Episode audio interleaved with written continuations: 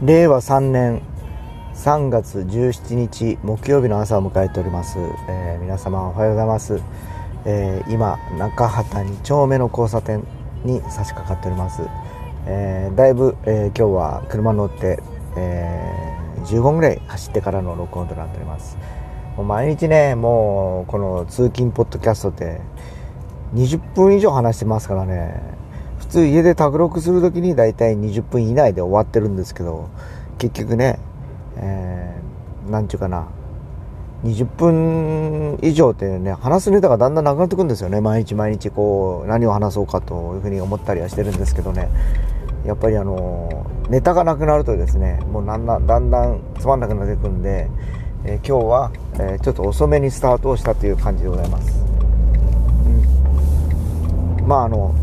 週末に向かってだんだん気候がもう良くなっていってるとは聞いてるんですけどどうなんですかね。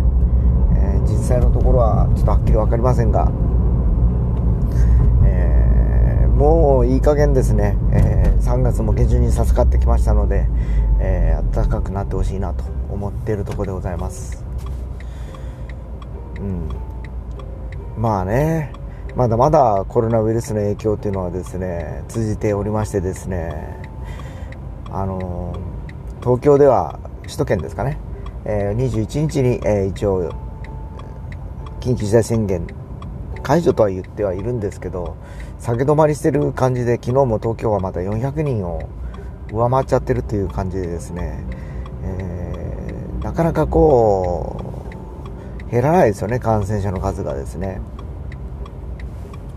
で案外感染者が減りました。どうのこうのって言ってる影にですね隠れて見落としがちなのがですね、えー、死傷者の数が増えてたりするんですね。死亡者の数ですね。え要は亡くなったから感染者の数が減ったんじゃないかっていううがった見方もできたりするわけでですね。うーん本当悩ましいっていうかですねなかなかこう永遠のテーマになりつつある、えー、このコロナウイルスではないかなと思ってはいます。去年ですね今あのお手伝い行ってるところの部長さんと話してて、えー、来年の今頃ねまた僕が来る頃には収まってるといいよねっていうう話をして終わったのが最後だったんですね。であれからあ終わって終わったどころかですね逆に悪化してるというか、えー、なんかなかなかね、えー、好転していない現状がそこにあるわけでですね、えー、まああのどうしたもんだろう。かなってこの間もちょっとその部長と話してたんですけどね。まさかこんな1年経っても環境が変わらないっていうかむしろ悪くなってる状況になるとは思ってもいなかったと。おっしゃってましてですね。まあその通りですよね。え僕自身もそんなにもう、えー、そもそも去年のね後半にはもう良くなるっていうかもう大丈夫だろうと思ってたんですけど大間違いですよね。全然それどころかどんどんどんどんあのね状況はよろしくない方向に行ってたりするわけでですね。まあ、時間がかかってるってことは、それなりにやっぱりこう、ストレスもかかってましてですね、いろんな方々にやっぱりこう、支障も出てきてる状況だろうなと思います。まあほらあの飲食店とかもそうですけどもうやっぱりこうやっていけないというね業態の方もいらっしゃると思いましてですね。今あの昨日もちょっと話してたんですけど去年はそのねあのなんかな入学式が遅れるのどうのこうの言って学校が遅れていきましたよね。6月とか7月とかにですね。でなんだろうな、今年は、まあそういう話は聞かないんですが、春の選抜も一応あるということではあるんですけど、えー、博多どんたく港祭りは中止になりまして、えー、一応、祇園山笠はやるという話では進んでますけど、結局、えー、それも、まあ、あの、PCR 検査をみんな受けた結果、良ければという感じのようなので、なんともね、えー、まだちょっと予断を許さない状況なのかなと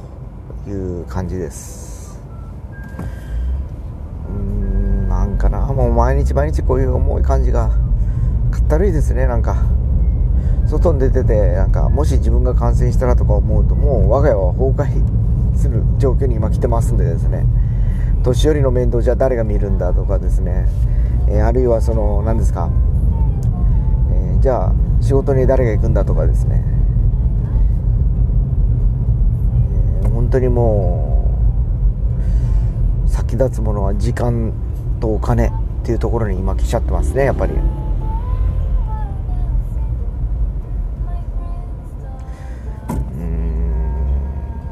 ともな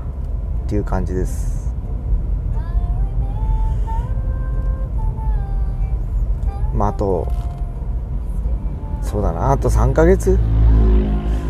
ぐらいした時に少しはね明るい兆しがあるとねいいなと思ったりはするんですけどね。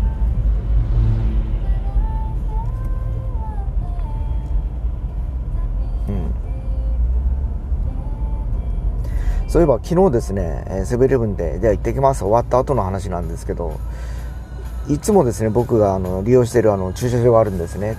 えー、月決めじゃなくて1日あの600円で打ち止めってとこなんですよ。何時間止めても。24時間かな。でそこを使ってたんですけど昨日あの行ったら一個にそのゲートが開からなくて車がどんどん渋滞していってですねおかしいなと思った。らどうやら機械が壊れてたようで、えー、まあ仕方なく近くの駐車場を探して止めることは可能だったんですけどそんな朝のねタイミングで壊れてほしくないなと思ってですね、えー、確か昨日の今頃その給湯器のエコキュートの壊れたどうのこうのって話をしたかと思うんですけどまあエコキュートに関しましては昨日ですねちゃんとあの業者また来ていただいてですね、えー、僕が帰った頃には普通に使えるようになってましたのでまあ一応あの、大ごとにはならずにですね娘も一昨日は地獄だったって言ってましたからね。なんかこうティファールでお湯沸かして髪だけ洗ってどうのこうのとか言ってましたけどなんかそんなティファールで沸かせる量って決まっとやろうって話してですねがっつり沸かせないだろうしっていうことで言ってたとこだったんですけどね。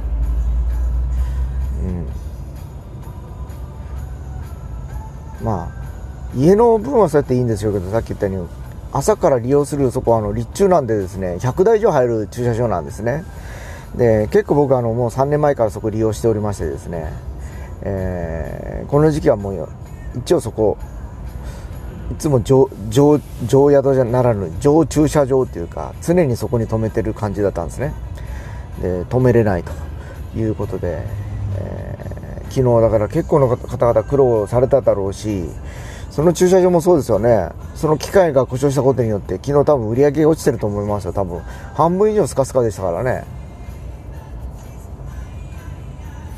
いや普通ね入り口のゲートって1箇所っていうとやっぱり壊れた時に潰しが効かないんでですね。やっぱりもう1箇所ぐらいあってもいいのかなと思うんですね、えー、なんかね特にあの福岡市に入っていけば、えー、そこそこねやっぱりそういうあの公共のねあの近くにですねマリメッセとかありますのでイベントとかあった時にやっぱ車でやっぱり行きたい人はやっぱりそこ使うと思うんですよ。そうなった場合ねやっぱりあの使えない状況だとやっぱり利用者も困りますし非常にあのあのね朝から昨日本当もう右往左往した感じでですね非常に困り果てました。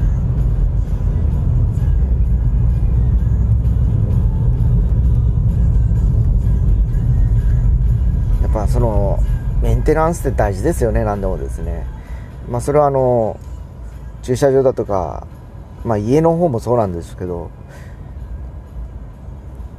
まあ、駐車場は特に定期的にやっぱあの検査っていうか診断してたりするんでしょうけどね壊れてないかどうかとかですね。車だって2年に1回車検とかあるわけでですね。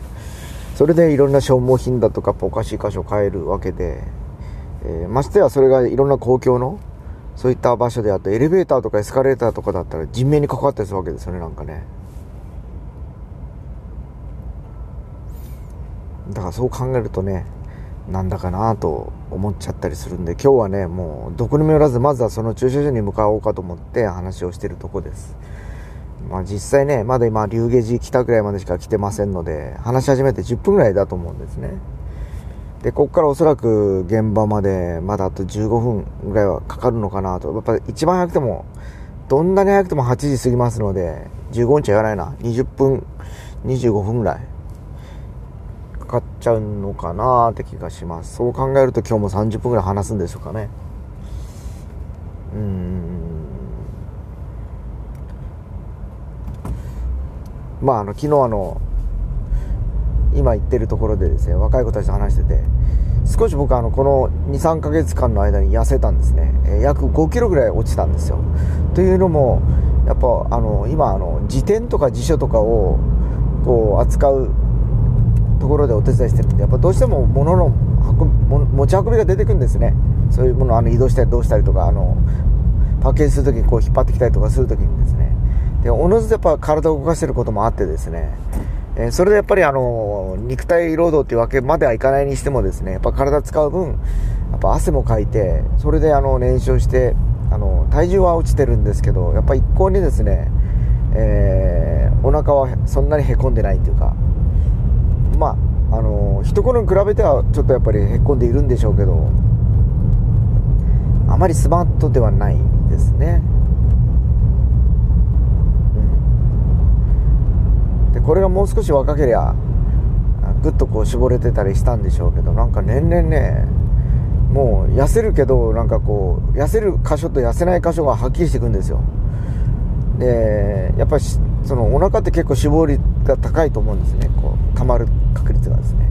ここをやっぱりこうスマートにするには腹筋したりだとかやっぱ筋トレしないと無理なのかなと思うんですけど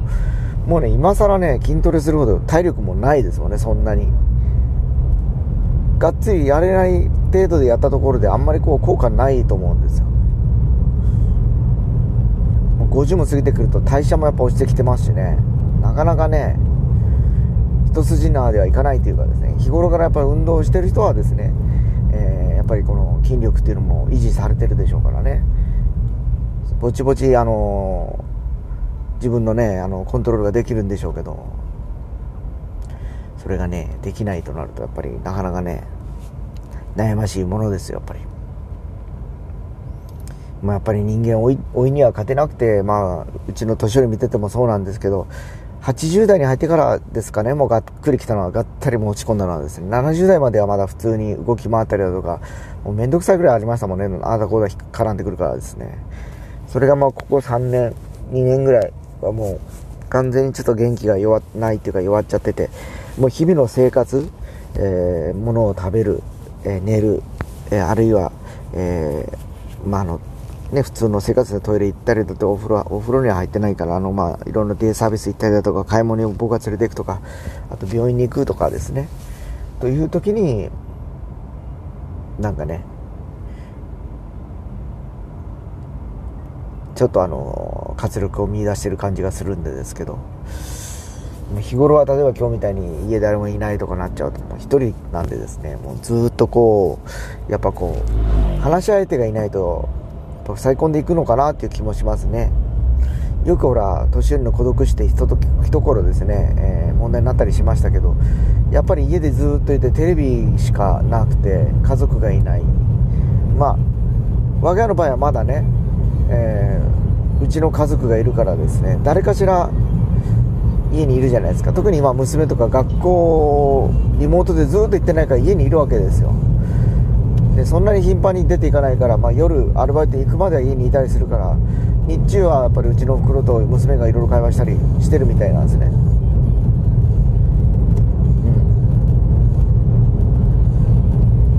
ん。その分まだね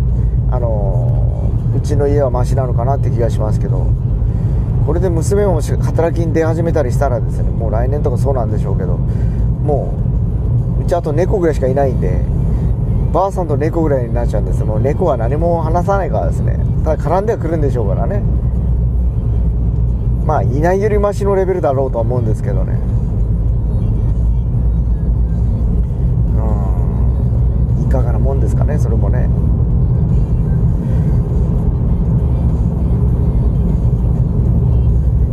都会に住んでる年配の人とかそんな感じの人が多いのかもしれないですねもしかしたら。うちはまだねそういう感じで、えー、まあ、誰かしらいるっていうのもありますしね。環境はさほど悪くはないなっていう気はしますけどね。まあでもこれも先々やっぱり施設だとかそういうところにどうやってお世話になるかっていうところでやっぱりね、その年金で賄えるような施設とかであってほしいですよね。なんかずっとここ23ヶ月ずっと悩ましいんですけどあのー、この状態だとやっぱりこういくらかやっぱ貯蓄しておかないと僕がもし7080になった時にあのー、どこも入れないですよね。やっぱりそのもう本当孤独死するしかない感じになってきますよ。自分の将来老後のことを考えるとですね。今現実です。まだ年金を普通にもらえてる世代のうちの両親ですらですねその年金を当てにできないというかそういう施設に入ってしまうともう全然もう足りないわけで生活費がなくなってくるわけですね。じゃあその生活費はどっかから捻出しなきゃいけないとかなった時にじゃあやっぱり先立つものがないとやっぱりどっかでねあのお金を工面しなきゃいけないわけですよ。借り入れをしたりだとか。ね。なかなかその辺難しかったりするじゃないですか。もうもう50も過ぎてくるとですねなかなかそのねあのー、まあ、家を担保にいくらか借りるとかいうことはできるかと思うんですけど当てがないですもんね。借りたはいいけどどうやって返すとかいなっていう感じですよね。でそんなあの自分の代で終わればいいですけど自分の子供の代までそれがねえー、負のバトンとして引き継がれるということであればもうそれすらもなんかもう借りようという気にもならないですしね。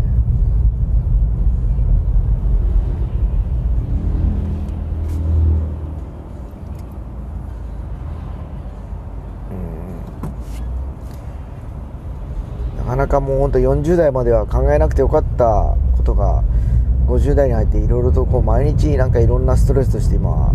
追いか追いかぶさってきてる感じがなんかどうも。なんかもう毎日悩ましいっていうところに今来ておりますね。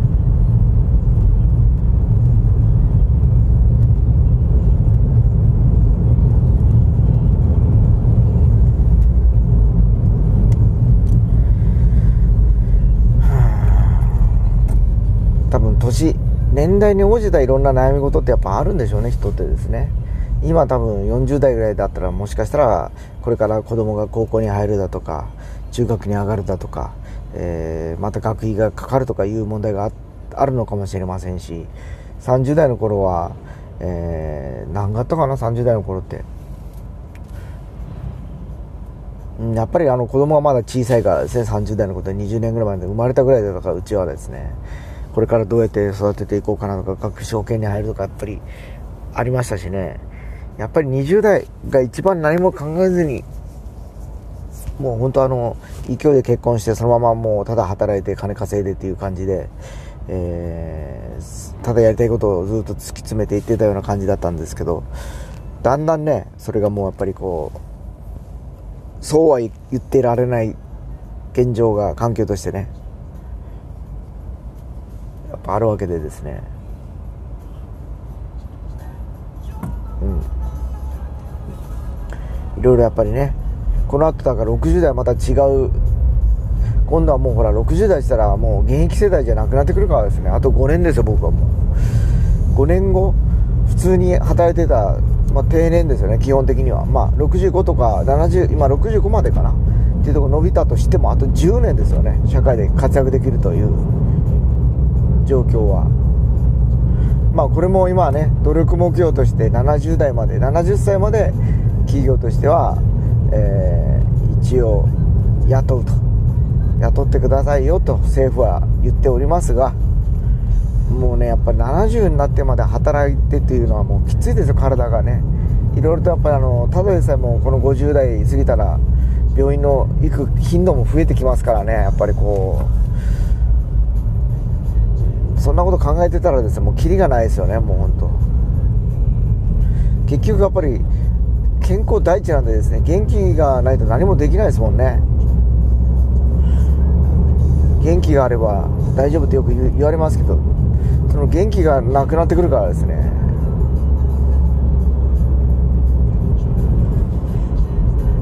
気力は勝っててもやっぱり体力が落ちてしまうとどうしようもないですもんねやっぱ。どうもできないというか。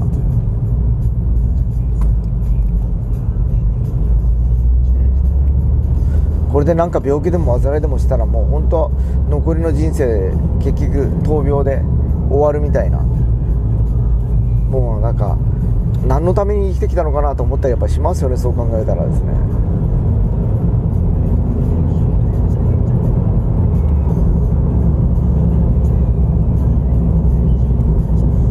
うんやっぱりね若い方にはもう少しね今言えることはですね若いうちにいろいろ考えてたらやっぱりいいですね。ただのほんと過ごしてきた月が今僕は今回ってきてると思うんですね。漠然と30代40代過ごしてきて、えー、いろんなことを、まあ、仕事もそそそれなりに楽しくやらさせてもらったりだとかそれなりにあの収入もいただいてましたからですね。何も考えずにただまあ日々、えー、家が回るように働いてたって感じですね。借金を作らず、えー、自分のその範囲内で楽しめる環境を維持しようということで40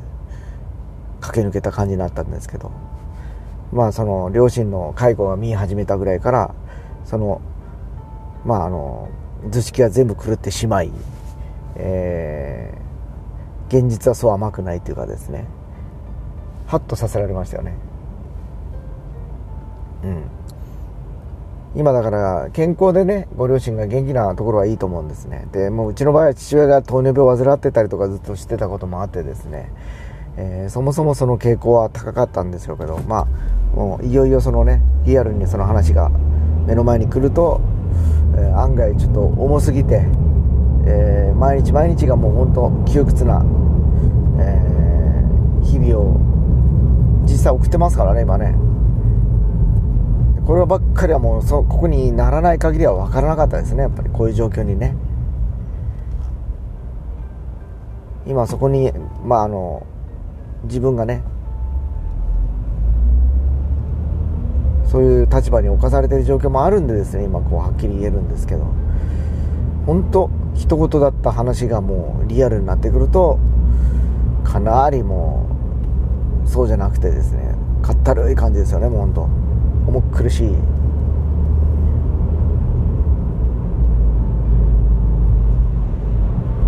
どうしたもんなのかなってやっぱ思いますやっぱそうなると。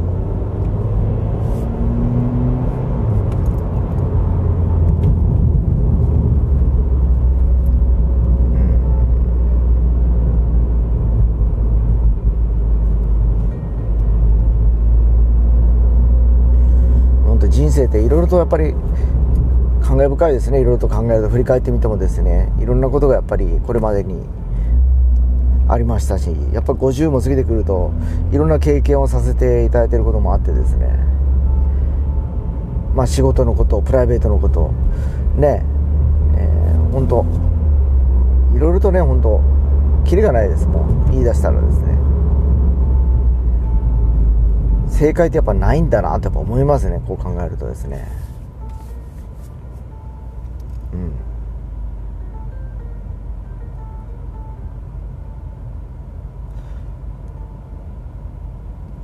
まあ、ちょうどねあのこのポッドキャスト始めてもう間もなく1年になります。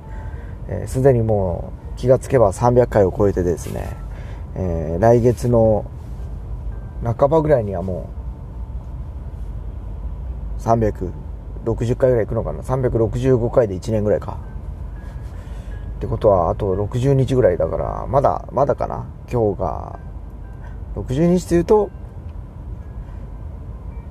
うん。あと1ヶ月2ヶ月ぐらいあるのかな？まだまだ。うん。まさかね1年もやるとは思ってなかったんですけど気がつけばねのらりくらりと話してなんかね、朝の番組の帯番組状態ですよねテレビとかラジオもですね。毎日欠かさず録音し続けるというか発信し続けるというか。ね多分でも去年のね初めにこう撮ってた時とやっぱり自分でも思うんですがやっぱり環境が変わってきてるのがよく分かりますよ。当時のラジオとか聞いたらですね。まだあのちょうどねステイホームとか行って家にいなさいよどうのこうのって言ってて始めたラジオが最初だったんですけど。だからこの、ね、家にいなさいよって言われた頃からいろんなねネットを使ったこういろんな、えー、仕事の仕方だとかですね、えー、生活のスタイルが変わっていたと思うんですね。通販も増えただろうし、いろんなあのネットであの遊ぶゲームとかも増えてきましたしねいろいろこう。外に行かなくても家で楽しめるようなコンテンツっていうのがやっぱり確立はされたと思うんですよこの1年間の間ですね、えー、ただやっぱさっき言ったように外に出ないと誰ともこう接触もしないし、えー、絡まないこともあってですね。なかなかあの新しい発見っていうのはやっぱりそのネット上からは入ってくるんでしょうけど自分の目で見て耳で聞いて肌で感じるっていうことはなかなかねもう今あの難しい時代っていうか環境ですよね。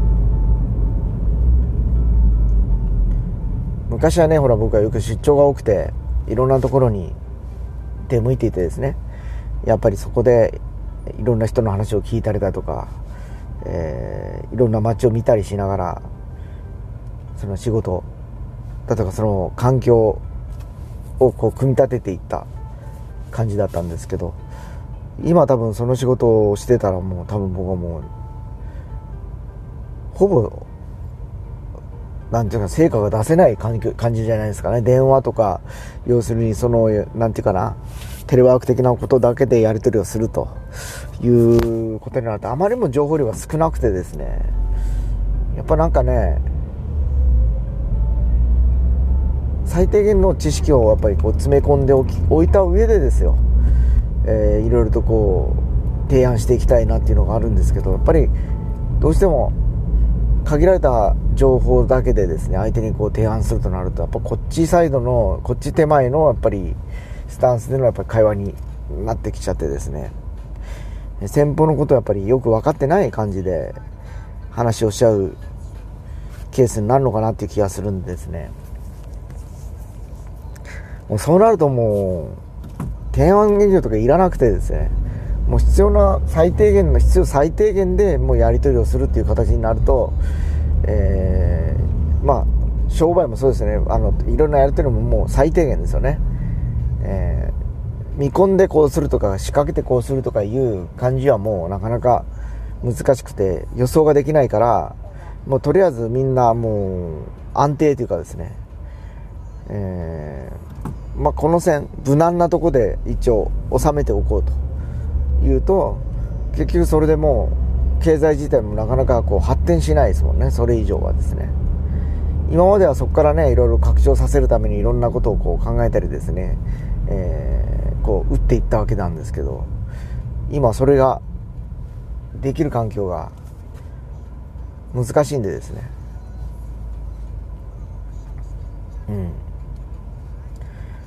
だ昨日だっけな、その、今年の春闘で VS アップがどうのこうのとか言ってましたけど、やっぱり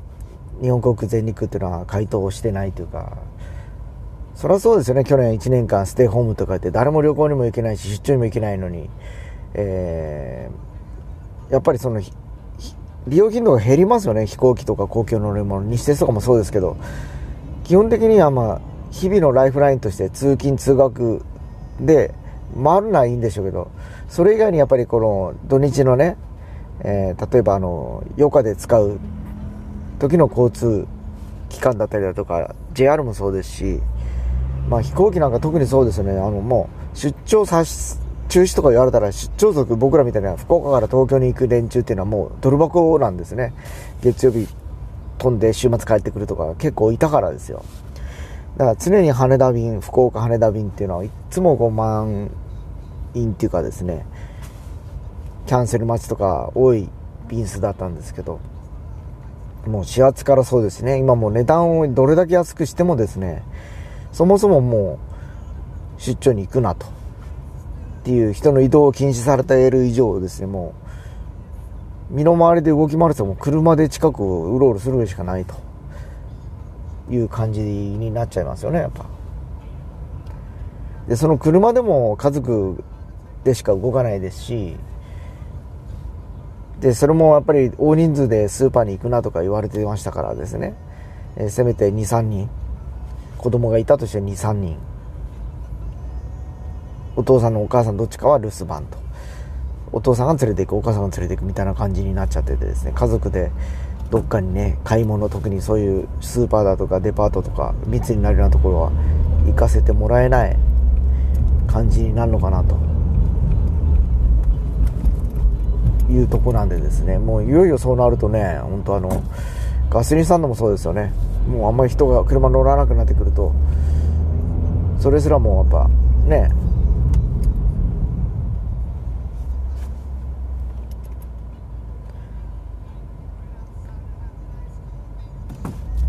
残念な感じですね本当。今 JR 吉塚の駅の前を通っております、えー、まあ木曜日とはいえ朝の時間なのでまあぼちぼち人はおりますね。で気がつけばもう8時に近づこうかとしておりましておそらくねここからあと10分ぐらいで普通は到着する流れで今日こそは空いててほしいですよね。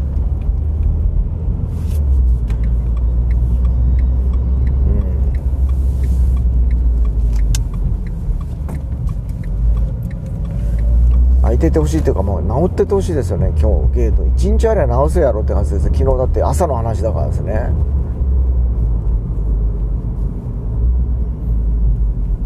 ねやめてくれんかなと思いますよ。本当そんな。まあそれこそ月曜日かな。一昨日は一昨日で朝から人身事故だったんですよ。で日節電車はかなり遅れましてですね。やっぱりこう通勤してる方々はかなり不便を強いられたということでですね。これもやっぱあれですよね。やっぱ悩ましいというかやっぱそのまあ人身事故はどういう状況かわからないんですけどやっぱ朝の事故はやっぱり答えますよね。やっぱこうね。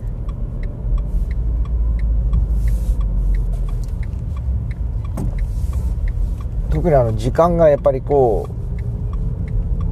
ね、かなりあの逼迫している状況の中での1分5分って結構大きいですからね。でそんなこと考えるとやっぱ通勤ってナンセンスなのかもしれませんね。家でテレワークでできるような仕事があればですね、えそういったあのリスクは回避できますしわざわざねっていう感じですよね。そこまでしなくても家でできるならいいじゃんってやっぱり思っちゃいますよねやっぱね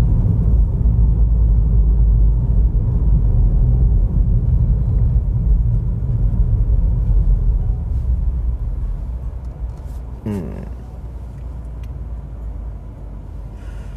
まあ、そうなってくるとやっぱり今までね朝から会社に行って9時から朝礼があってスタートという、えー、これまでの会社風土はもうだんだんだんだん薄れていくのかもしれませんねもう。今すでにテレワークを進めてる会社は、あの、全員その時間に来るかどうかしたら、そうでもなかったりしてですね、やっぱりあの、フレックスタイムだとかを導入してるところは、えー、9時から来てる人もいれば、12時から来てる人もいるしっていう感じになっちゃってたりするんでですね、やっぱその辺がね、やっぱりもう会社も変わりつつある、あって、えー、環境も変わりつつあると。いうとこなんじゃないですかね。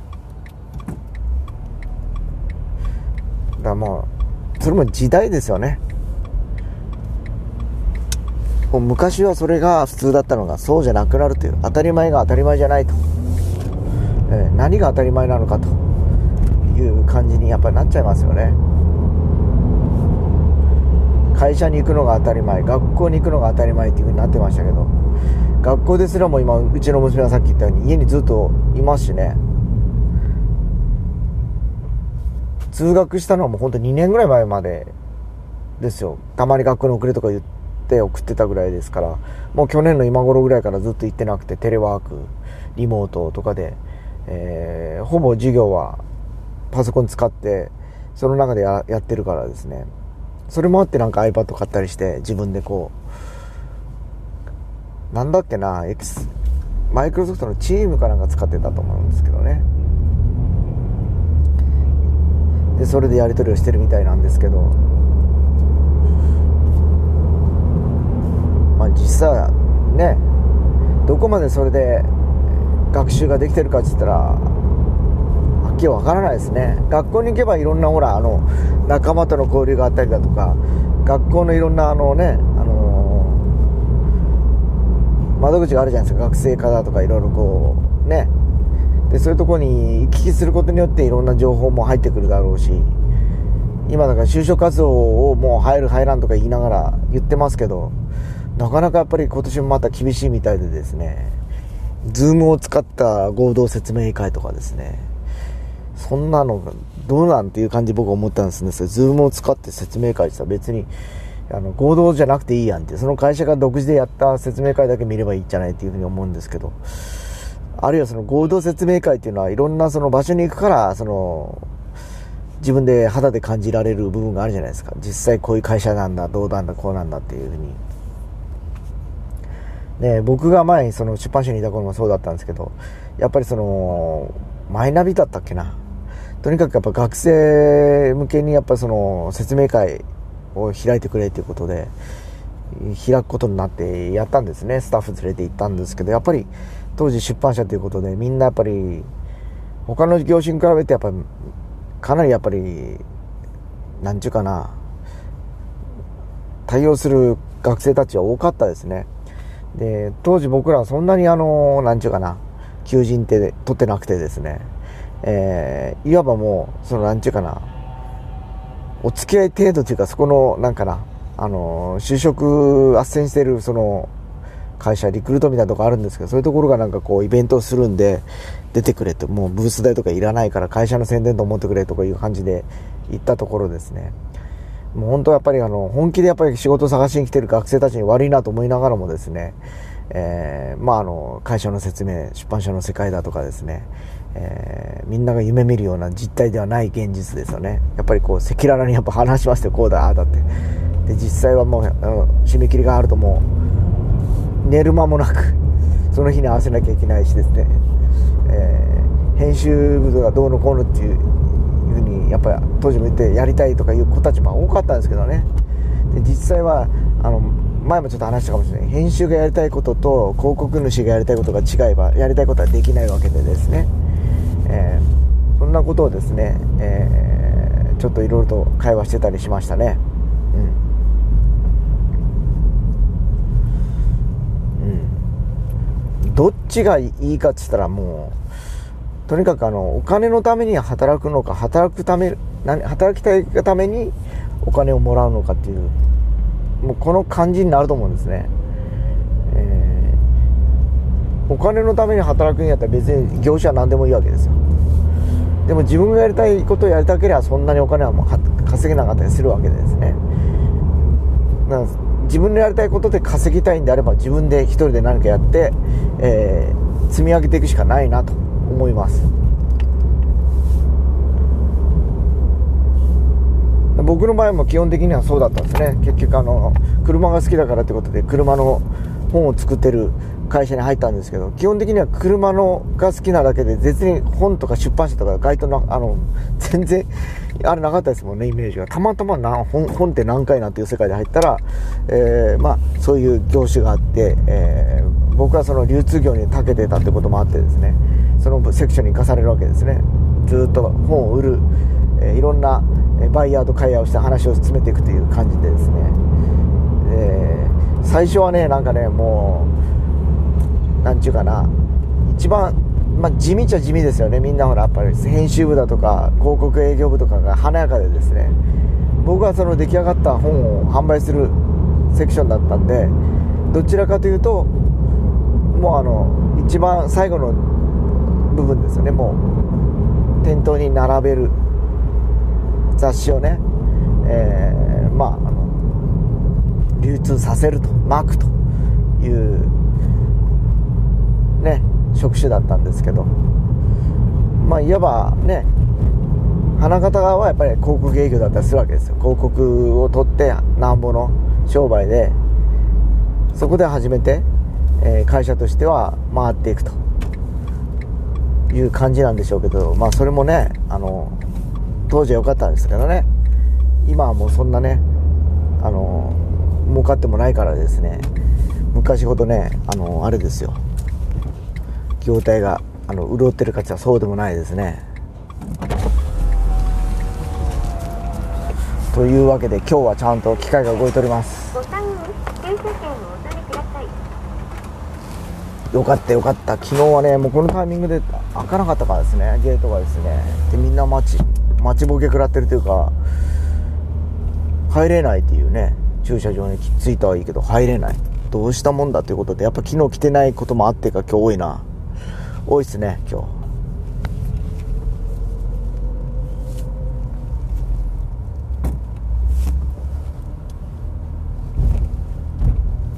うんいいんです。これぐらい多い方が。よいしょ。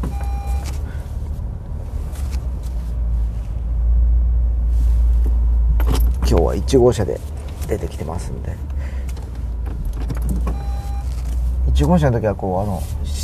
録音っていうか雑音があんまないからですね。綺麗に録音できるんでただエンジン音がちょっととどろいてくるからまあそういうことなんでまあ着きましたんで行ってまいります。